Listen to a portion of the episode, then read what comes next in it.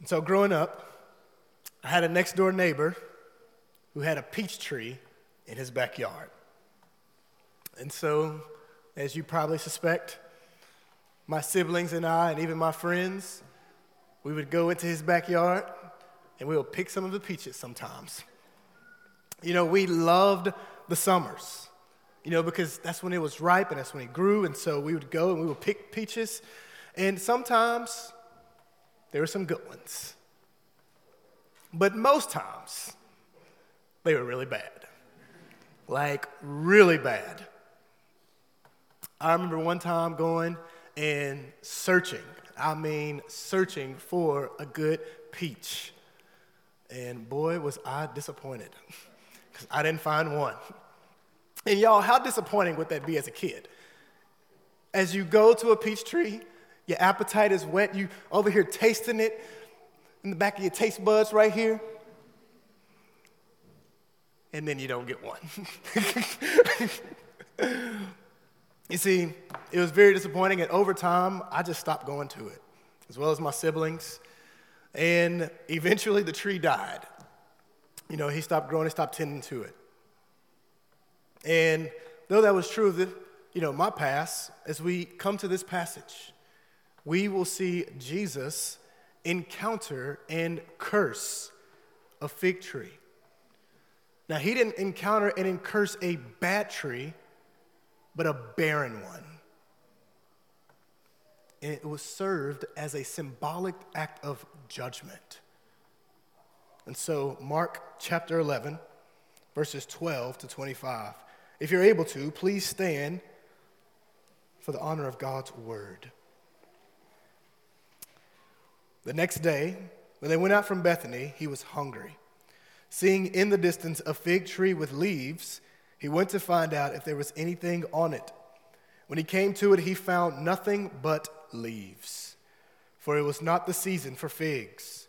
He said to it, May no one ever eat fruit from you again. And the disciples heard it. They came to Jerusalem, and he went into the temple and began to throw out those buying and selling. He overturned the tables of the money changers and the chairs of those selling doves, and would not permit anyone to carry goods through the temple. He was teaching them, Is it not written, My house will be called a house of prayer for all nations, but you have made it a den of thieves? The chief priests and the scribes heard it and started looking for a way to kill him, for they were afraid of him, because the whole crowd was astonished by his teaching. Whenever the evening came, they would go out of the city. Early in the morning, as they were passing by, they saw the fig tree withered from the roots up. Then Peter remembered and said to him, Rabbi, look, the fig tree that you cursed has withered. Jesus replied to them, Have faith in God. Truly, I tell you, if anyone says to this mountain, Be lifted up and thrown into the sea, and does not doubt in his heart, but believe what he says will happen, it will be done for him. Therefore, I tell you, everything you pray and ask for, believe that you have received it and it will be yours. Whenever you stand praying, if you have anything against anyone, forgive him, so that your Father in heaven will also forgive your wrongdoing. You may be seated.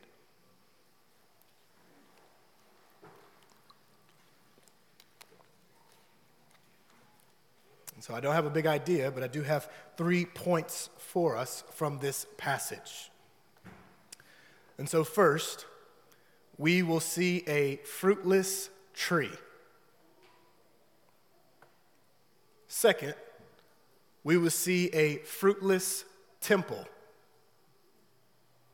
Third, we will see a fruitful, fruitful faith. So, a fruitless tree a fruitless temple, and a fruitful faith. Our first point a fruitless tree. Look at verses 12 to 14. The next day, they went out from Bethany. He was hungry. Seeing in the distance a fig tree with leaves, he went to find out if there was anything on it. When they came to it, he found nothing but leaves, for it was not the season for figs. He said to it, May no one ever eat fruit from you again. And the disciples heard it. And so last week, Jesus, he has triumphantly entered the city of Jerusalem. He, rode in on a donkey, signifying that he is the messianic king whom Israel has been anticipating. He went to the temple, silently checked it out, and then he rode out to Bethany. Well, this morning's passage is what took place the very next day. You see, they're heading back to Jerusalem. And on the way, Jesus caught a case of the munchies. You see, his stomach was on E. He desires food. And his hunger is a detail that we should not gloss over because it testifies to his humanity. You see, Jesus was and is truly human. He is God the Son incarnate, one person with two natures, truly God and truly man. You see, being truly God, he sustains the universe by the word of his power. He has the authority to forgive sins, and he knows the future.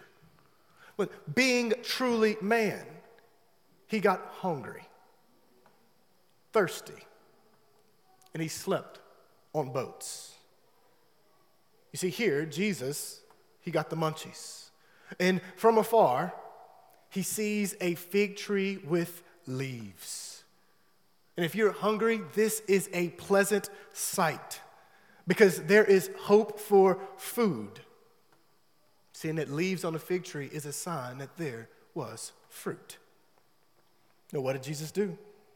It says he went to find out if there was anything on it. And when he came to it, he found nothing but leaves.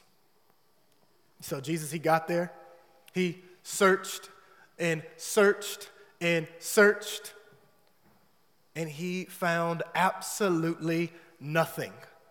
No figs, only leaves. How disappointing. You see, far off, from afar, the fig tree appeared fruitful, but up close, it was barren.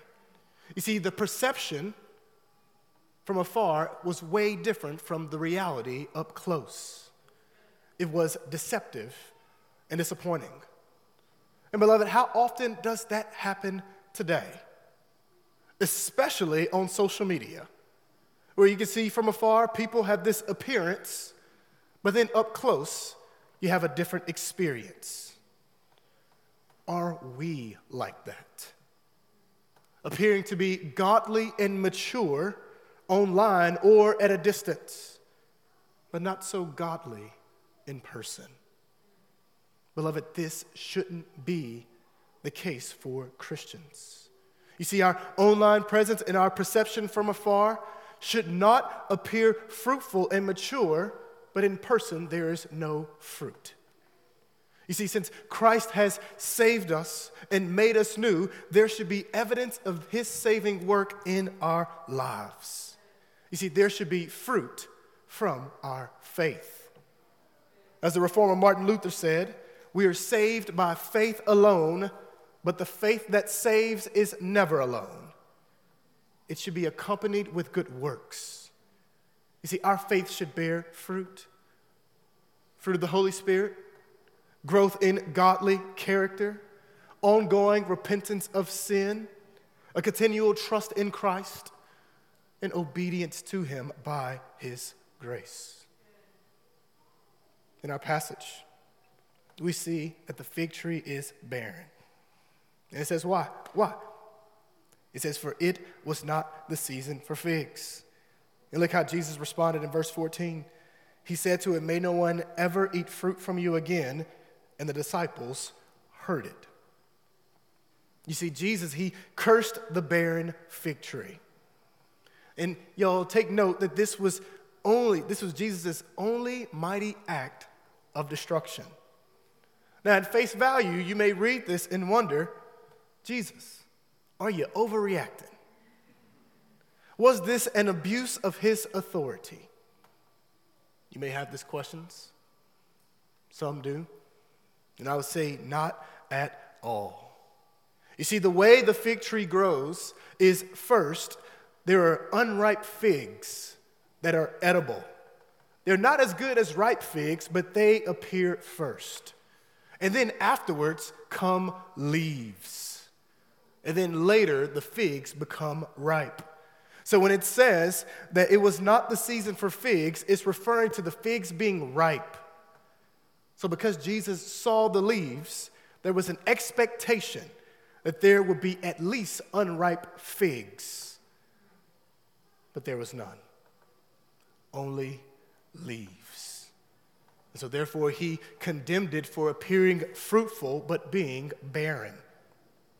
And this curse, it points beyond itself, and we will see that later. And one of the reasons why I say it points beyond itself, because in the Old Testament, Israel is likened to a fig tree. Jeremiah chapter 8, verse 13. Hosea chapter 9, verse 10, and Hosea chapter 9, verse 16 speaks to this reality that Israel is likened to a fig tree. And as we study this, as we study Jesus cursing the fig tree, it may make some of us be a little bit uncomfortable because we haven't seen Jesus curse anything in Mark's gospel. You see, through, through the gospel of Mark, we've seen Jesus serve, we've seen him show compassion, but we've never seen him curse anything, which can lead one to think that Jesus is only compassionate, which he is compassionate and merciful. But those aren't his only attributes. He's also righteous, and so he judges justly. Beloved, he is merciful to heal, to serve, and save those who deserve his wrath, but he's also just to condemn the guilty. in fact, his mercy is even sweeter when it's set against the backdrop of his righteousness and justice. And here we see Jesus, his authority over nature, the one who spoke the fig tree into existence, who designed its process of production, has authority to curse it with his words, and it dies. You see, such scene, such sight is sobering. And I say that because if he condemned a barren fig tree, what will he do to superficial professing Christians? Those who professed Christ but don't actually follow him. He makes it known in Matthew chapter 7, verses 17 on down.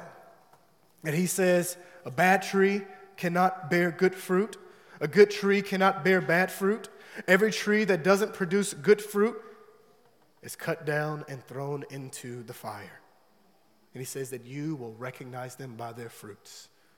He goes on to say that not everyone who says to me, Lord, Lord, will enter the kingdom of God, the kingdom of heaven, but only those who does the will of our Father in heaven. He says that on that day, many will say to me, Lord, Lord, did we not prophesy in your name, or cast out demons in your name, or do mighty works in your name? And he will say, I never knew you. Depart from me, you workers of lawlessness. You see, superficial professing Christians will be judged. And the reason is because their faith was not truly in Jesus, only by confession, but they did not possess saving faith. They were relying upon their own works. You see, knowing Christ should result in a transformed life by His grace. There should be good fruit. If one claims to know Christ, but lives in sin and promotes it, and there is no repentance, they may be superficial professing Christians. And if so, judgment awaits them unless they actually repent and trust in Christ. And friends, if you think this describes you, I'll say, know that there is hope for you. You can repent today. Turn from your sin and trust in Jesus Christ and be saved by his grace. I would encourage you to do so. You see, beloved, since Christ has saved us, there should be fruit in accordance with our profession of faith in Him. God has made us new creations in Christ, which should be evident in how we live and in our repentance when we sin against Him. And we don't do this to be saved, but we do this because Christ has saved us. You see, the grace that saves us is the same grace that trains us to grow more into the conformity of Christ likeness.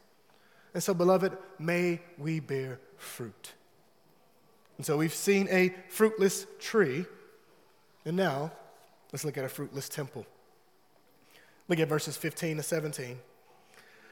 They came to Jerusalem, and he went into the temple and began to throw out those buying and selling. He overturned the tables of money changers and the chairs of those selling doves, and would not permit anyone to carry goods through the temple. He was teaching them, Is it not written, My house will be called a house of prayer for all nations? But you have made it a den of thieves. You see, Jesus and his disciples, they re enter Jerusalem, and he goes straight into the temple. The temple was central for Israel's religious life. It was a place where they would approach God, seeing that his presence was in the Holy of Holies and only the high priest could enter that place once a year. You see, worship would take place at the temple. There'd be teaching and prayers and sacrifices.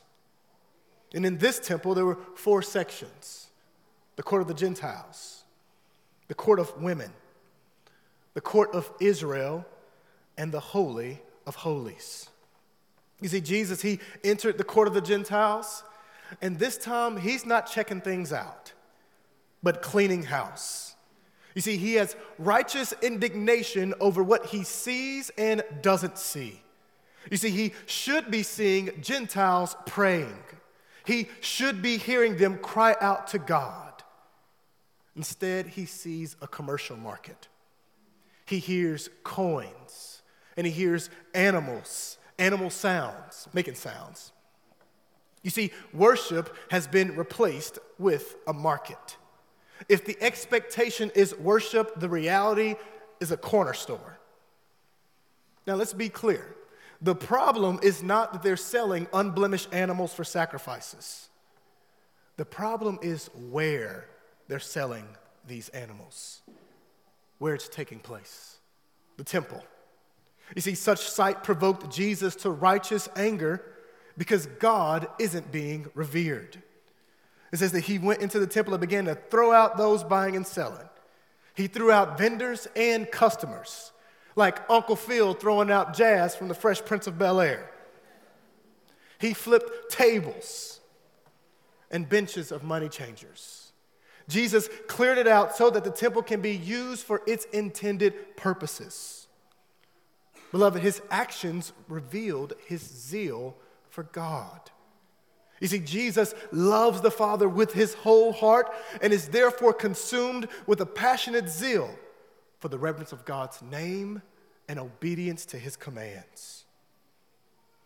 You see, you're passionate about whatever you really love. Our zeal reveals what we truly love. Beloved, what are you zealous about? the Lord, or being liked, your income, your image at work? You see, this question, it convicted me as I studied the passage. Because lately, if I'm honest, I've been more zealous about being in shape and looking fit than glorifying the Lord Jesus Christ.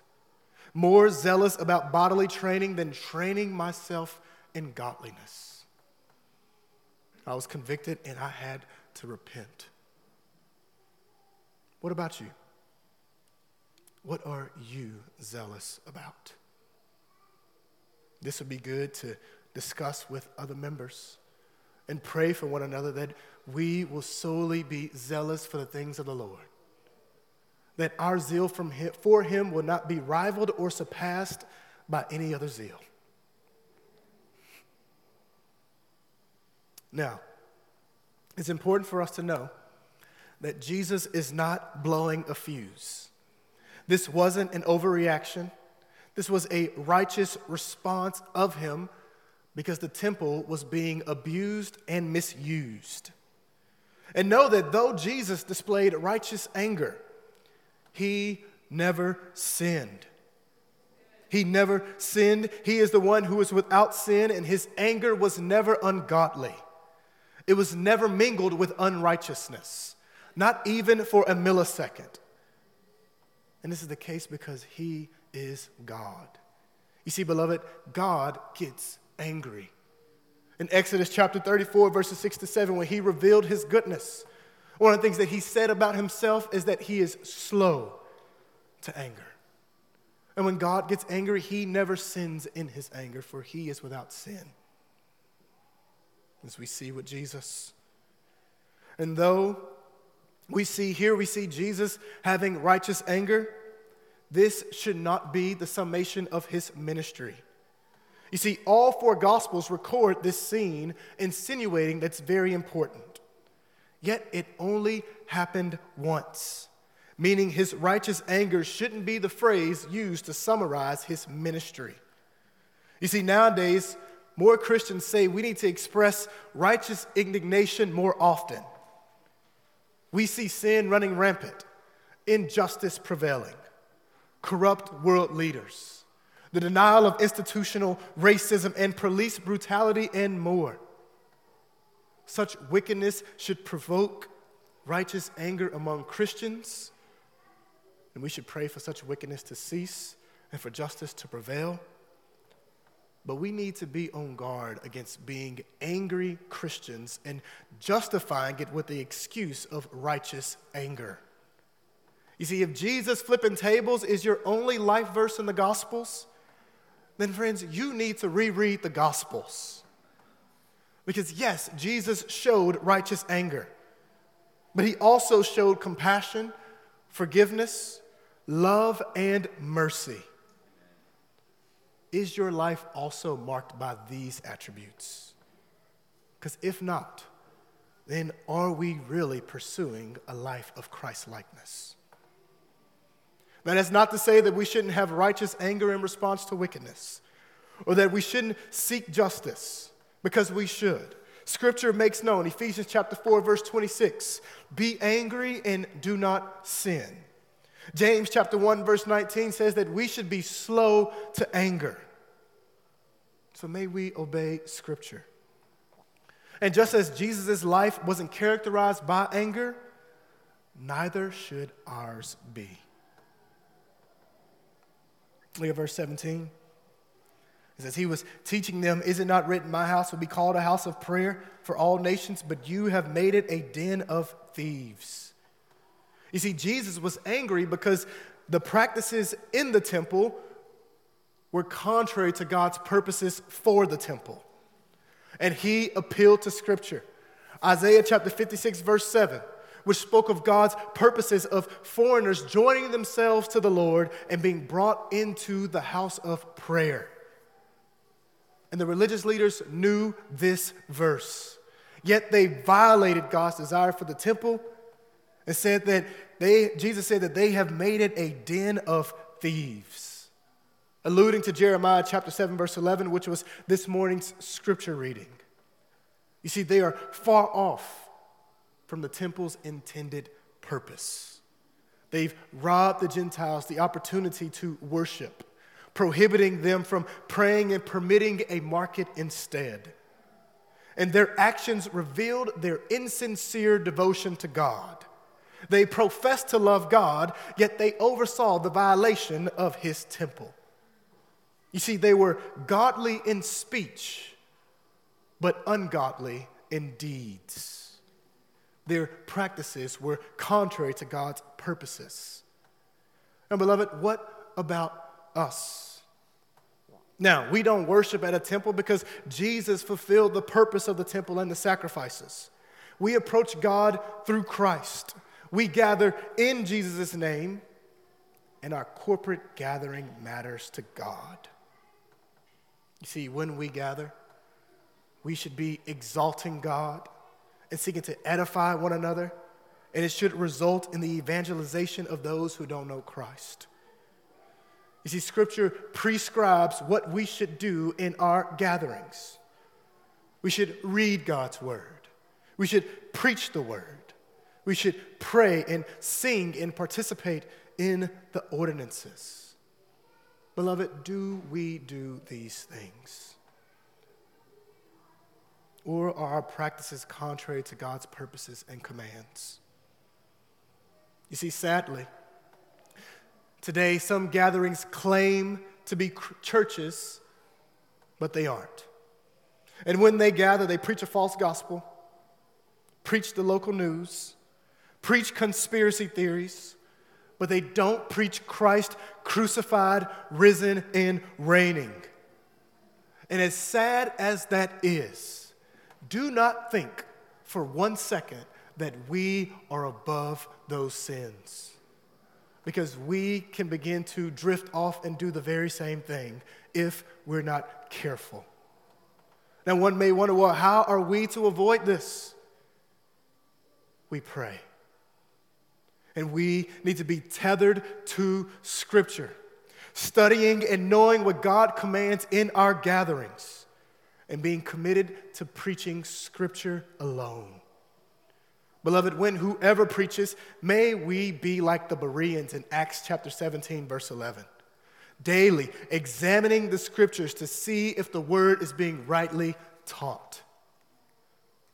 That is how we avoid being like those who aren't churches but claim the name to be churches. Look at verse 18.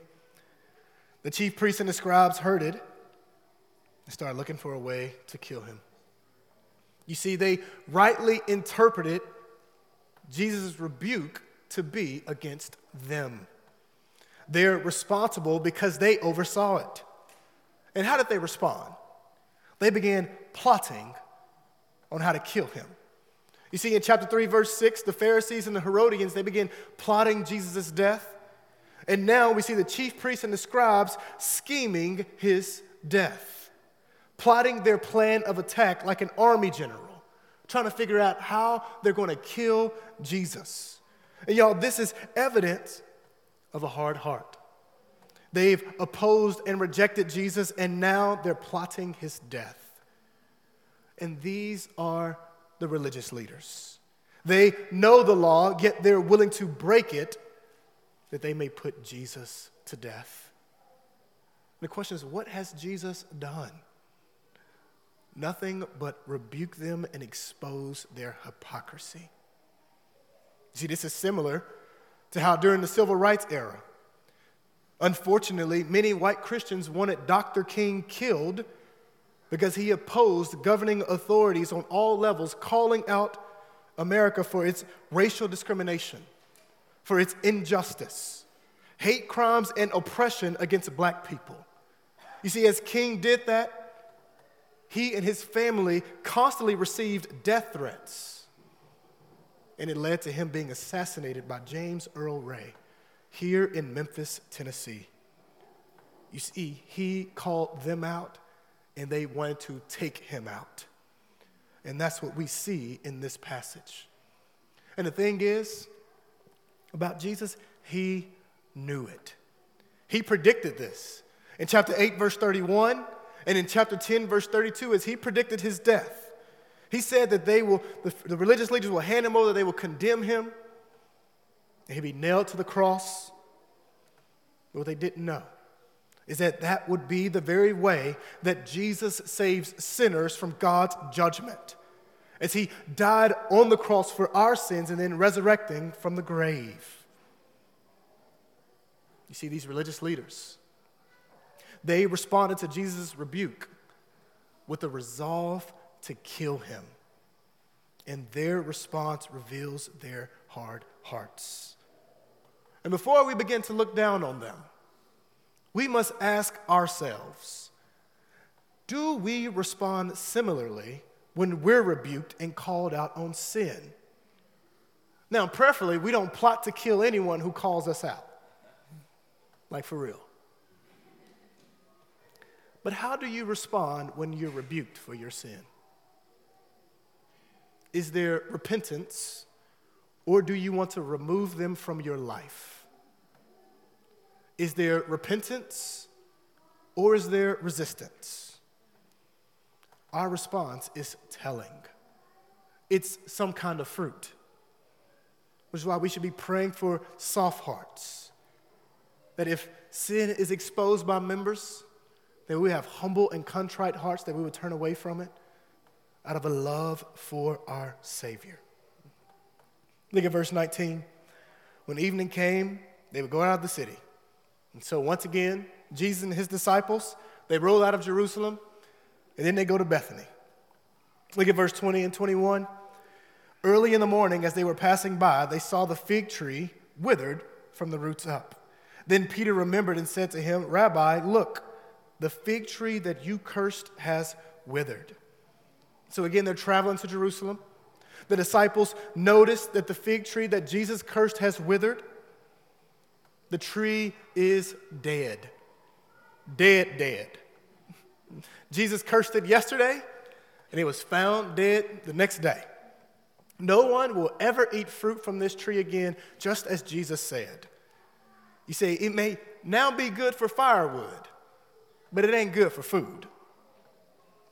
In the cursing of the tree, I said earlier, serves as a sign of judgment that will come upon Jerusalem and the destruction of the temple.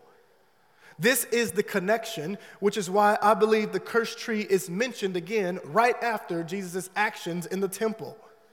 You see, God's judgment will fall upon Jerusalem and the temple for their rebellion and rejection of Christ. As I said earlier, scripture likens Israel to a fig tree. Hosea chapter 9, verse 16 says, Ephraim is struck down, their roots are withered, they cannot bear fruit. Even if they bear children, I will kill the precious offspring of their wombs. You see, God will judge Jerusalem and destroy the temple as Jesus cursed the fig tree. And it happened in AD 70 when the Romans came and besieged the city and destroyed the temple. You see, through the coming of Jesus, God was ending the old covenant and the sacrificial system. Jesus is the fulfillment of the temple and the sacrificial system. See, through Jesus' advent, God was present and dwelling with his people because Jesus is God in human flesh. And the sacrifices that took place in the temple ultimately pointed to Jesus' sacrifice for our sins. That when he died, he effectually atoned for our sins, for all who trusted in him. And Jesus, he has inaugurated the new covenant, new covenant through his death, resurrection, and ascension. All who place their faith in Christ, our sins are completely forgiven. We have peace with God through Christ. We have been born again by God's Spirit, which resulted in us repenting and trusting in Him. And we're sealed with the Holy Spirit. So now we, believing Jews and Gentiles, we can approach God, not through the temple, but through Jesus Christ, our Savior and High Priest. And not only that, we who are in Christ, we will place our faith in Him. We are physical temples of God's Holy Spirit. His Spirit dwells within us, according to 1 Corinthians chapter 6, verse 19. And the church is God's holy temple. 1 Corinthians chapter 3, Ephesians chapter 2. You see, we've been delivered and made new. And now, by God's grace, we can and should bear good fruit for God's glory. We're to grow in conformity to the likeness of our Lord and Savior Jesus Christ as we behold Him. You see, this temple was fruitless, but now in Christ, the church, God's holy temple, we are to be fruitful. We love Jesus and we are to be zealous for the things of the Lord. So if you're not a Christian, I am glad that you are here. Friends, I want you to know that God is righteous and he will judge. As Jesus cursed the tree, as he judged the temple in Jerusalem, as we see in AD 70, and he has appointed a day where he will judge all people. The only way that you can flee the wrath to come is by finding refuge in the Lord Jesus Christ. He is the only Savior. He died for sins and resurrected. He is an all sufficient, all satisfying Savior. Friends, I would implore you to place your hope and trust in Him today. Turn from your sin and trust in Him. If you want to talk more with anyone, you can talk with any of our members after service. We love to have these kind of conversations. And so, we see now is the church is God's holy temple, and we are to bear fruit for God. Which brings us to our final point a fruitful faith. Look at verses 21 and 22. Then Peter remembered and said to him, Rabbi, look, the fig tree that you cursed has withered. Jesus replied to them, Have faith in God. Verse 23 Truly I tell you, if anyone says to this mountain, Be lifted up and thrown into the sea, and does not doubt in his heart, but believes that what he says will happen, it will be done for him. And so, a fruitful faith. Now, when I say a fruitful faith, I want to be clear that what I'm getting at is a genuine faith that bears fruit. And so in verse 21, Peter tells Jesus that the tree is withered. Verse 22, Jesus uses this as a teaching opportunity for all of the disciples. Now, he doesn't make the connection to the temple, but instead, he instructs them on faith and prayer. You see, here, Jesus commanded them to have faith in God. You see, a faith that bears fruit is a faith that has God as its object. This is total trust in the totally trustworthy one. Not us, but in God. You see, the God who, in his love, sent his Son to save us. The very God who is all powerful. The God who spoke creation into existence. The God who levels mountains and brings the, the dead to life. Our faith should be in him.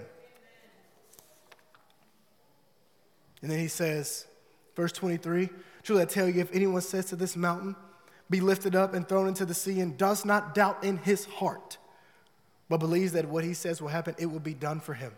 You see, we're to have total faith in God, and we are to not doubt, but trust him to do the impossible. When he talks about moving this mountain, this is hyperbole.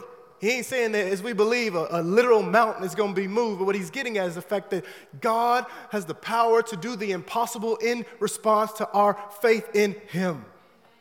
You see, we ain't moving mountains on our own. Go give it a try if you think I'm lying. But God has the authority, the power, the one who created them can move them. You see, God has the power to do the very things that we can't do. He says that God is the God of all flesh, and he says that, is there anything too hard for me? Now, how do we do this? Jesus makes known that we do it in praying. That's why it goes on in verse 24. Therefore, I tell you, everything you pray and ask for, believe that you have received it and it will be yours. You see, Jesus promises that if we ask in faith, we will receive it. Beloved, what a great motivation to pray. Jesus is saying, if you ask in faith and believe, you will receive. Now, we should take this at face value and literally believe what he is saying and be exhorted to pray.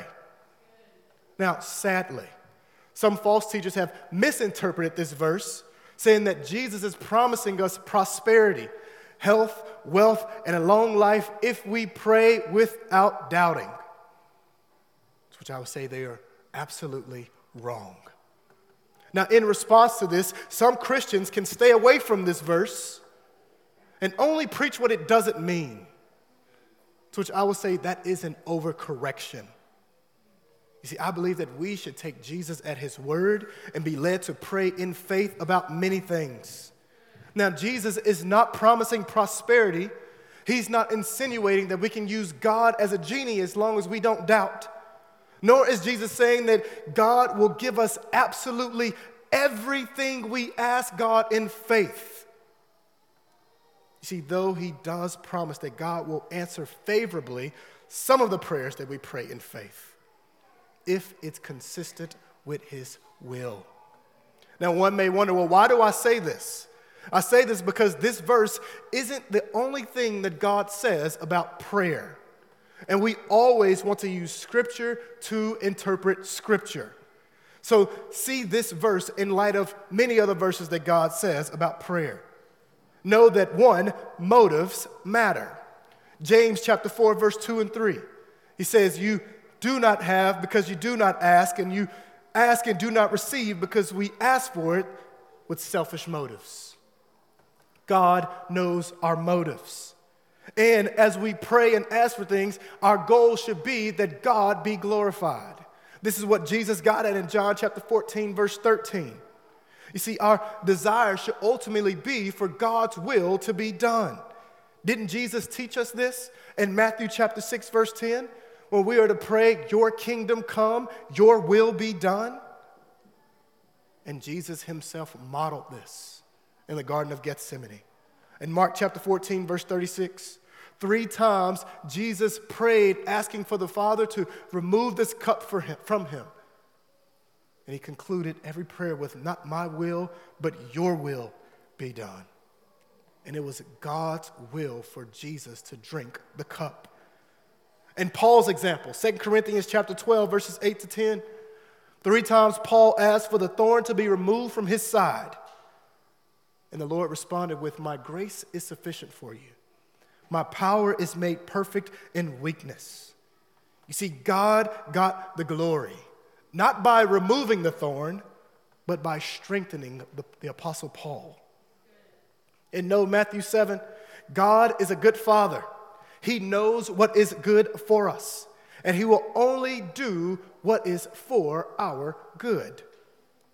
So if He says no, He's being good to us and fulfilling His purpose for us. You see, oftentimes we read this verse and only focus on prayers that God hasn't answered favorably. We only dwell on the things that He haven't given us. We never think about the prayers that we've prayed in faith and God favorably answered in his timing. Those favorable prayers proves that what Jesus says is true. And it should lead us to pray all the more. You see, beloved, we should be praying about everything in faith. What are things that we can be praying for? Man, we can be begging God for the salvation of non Christians. We can be praying for more healthy churches to be planted around the world. Beloved, if you're single, you can be praying if you desire marriage. Pray for the Lord to bring about marriage, for God to bring you a godly spouse. If you're married and you desire children, or if you have children and want more children, pray about these things. If you're suffering, pray in faith, asking for God to heal you. If you are looking for employment, or if you want a new job, pray and ask God for a new job. We are to be praying about everything and ultimately trusting God in all things, knowing that He is being good to us however He answers our prayers. You see, a faith that bears fruit is a faith that, that's in God alone, that trusts Him that prays to him and submits to his will in all things. And a fruitful faith is also a faith that forgives people. Look at verse 25. And whenever you stand praying, if you have anything against anyone, forgive him, so that your Father in heaven will also forgive you your wrongdoing. You see, we must forgive those who have wronged us. As Christ followers, our heart posture should be a willingness to forgive and desiring reconciliation when sinned against. We don't hold grudges against those who have sinned against us. You see, we are to remember that we have been forgiven. We forgive because we know that we have done way worse to God And He has forgiven us of our sins when we repented and trusted in Jesus Christ. And since we are forgiven, who are we to withhold forgiveness? You see, when struggling to forgive, could it be that we have forgotten how much we have been forgiven? You see, beloved, a faith that trusts in God is a faith that seeks to reflect God. In Christ, God has forgiven us of our sins, and so we are to imitate Him and forgive others as we have been forgiven. Now, we don't forgive to merit God's forgiveness. It's not achieved, but it's granted through faith in Christ. It is received by faith. We forgive because it is a fruit of faith as we have been forgiven. And as we do so, God continues to forgive our wrongdoings. Beloved, did you notice that Jesus promises his followers forgiveness from God the Father? How is it that Jesus can make this promise? Well, it's because he is God. And how come God can continue to forgive us our sins? Well, it's because of the effectiveness of Jesus' sacrifice for our sins. You see, his death satisfied God's holy and righteous wrath for all of our sins. Every last one of them have been atoned for. We are completely forgiven. As we sung earlier, it was finished upon that cross. First John says that Christ is the propitiation for our sins, meaning God's wrath has been satisfied for every last sin of all who are in Christ Jesus. Beloved, we're forgiven. And as we are forgiven, may we continue to forgive others who have sinned against us. You see, beloved, since our faith is in Christ, by God's grace, there should be fruit growth in godliness, obedience to Him by His grace, a continual trust in Him, praying and submitting to His will, and forgiving as we have been forgiven. We're to do this all the way, all the day, until we see our Savior, until Christ returns. Beloved, may this be true of us. Let's pray.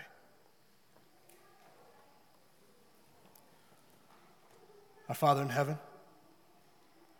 we praise you for the forgiveness that is in your Son. We praise you that you have called us out of darkness into your marvelous light.